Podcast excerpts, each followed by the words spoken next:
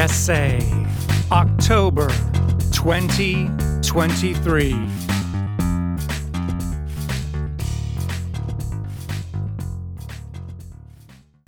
Not feeding the hunger didn't kill me. My sponsor used to say to me, Why feed the wolf? Let it starve, referring to the lust residing in my brain. At first, I partially agreed with him. Deep down, though, I believed that this lust was integral to my character, to who I am, even though I knew that it was killing me, killing my soul. I struggled with the idea of letting it starve.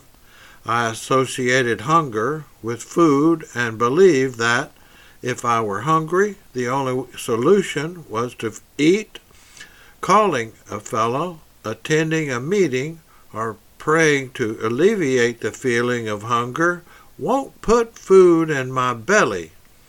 Likewise, I projected that only acting out could feed my lust hunger.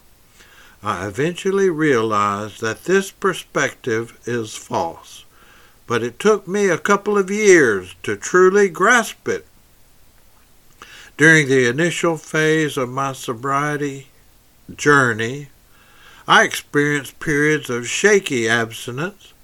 I would maintain a good quality of sobriety for a few months, but then I would start seeking out lustful experiences, bringing myself to the edge of relapse.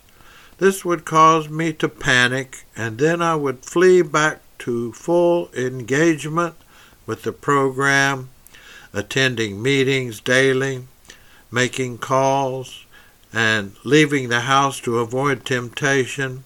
I would regain good quality sobriety for a few months, only to repeat the cycle again.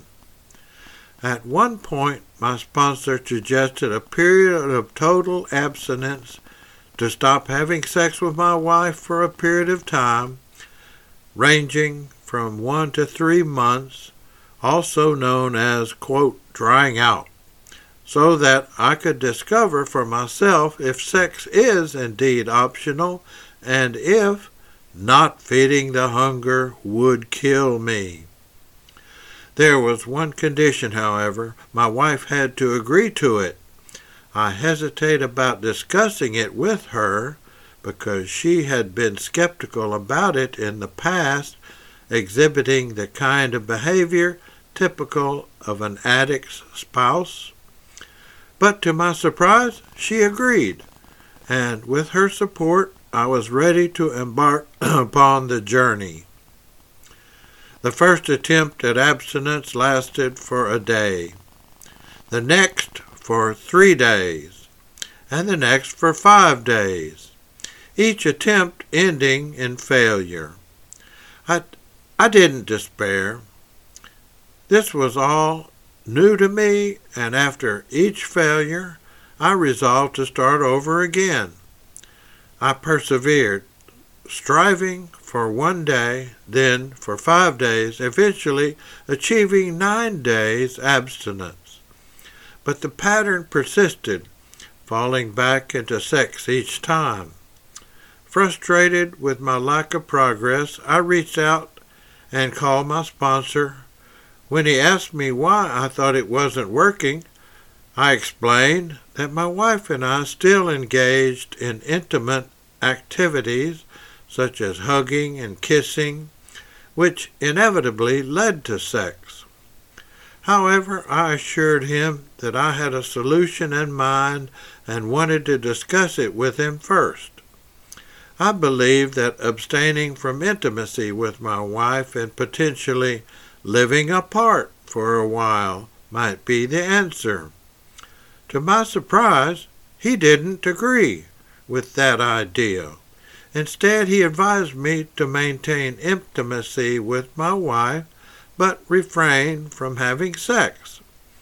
I considered his suggestion impossible, asking myself if somehow he had turned into an angel or some class of being who, after 30 years of sobriety, had forgotten the power of sexual desire. I began to think he didn't fully comprehend my situation. As the phone call went on, I resisted his advice, dismissing the idea of intimacy without sex as unreal. He stuck with me through a shared and shared a story about a fellow who had successfully followed this approach and stopped in the middle of sex with his wife because he had thoughts about other girls. I could hardly believe what I was hearing, and what was even more incredible was that the guy's wife respected him for it. He assured me that I would appreciate the approach if I gave it an honest try. I am deeply grateful that God granted me the strength to try and keep trying. I persisted until one such attempt at abstinence succeeded, and my wife and I managed a month of abstinence. About a month later, we had two months of abstinence. I still don't know how we accomplished it. It felt like a miracle. We were intimate and close, yet we didn't engage in sexual activity. And most importantly, I didn't die. My attitude toward sex changed completely as the meaning of true intimacy revealed itself. I had never experienced true intimacy before. In the SA meetings, I used to listen to A Vision for You. It always inspired me, providing a sense of calmness and hope. Now, it resonates on a deeper level, accurately describing how I feel about sex. I would like to quote some of it here. Obviously, you cannot transmit something you haven't got. See to it that your relationship with Him is right, and great events will come to pass for you and countless others. This is a great fact for us.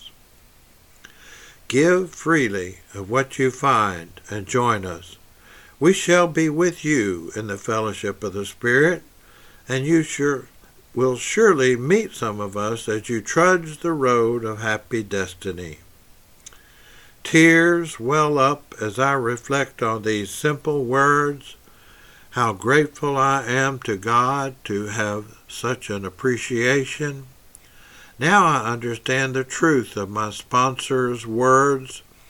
You cannot truly comprehend something until you have experienced it firsthand. I used to share a similar example in meetings, saying that no matter how much I described an apple to someone who had never seen or tasted one, they would never truly know what an apple is. The same principle applies to experiencing sobriety and serenity.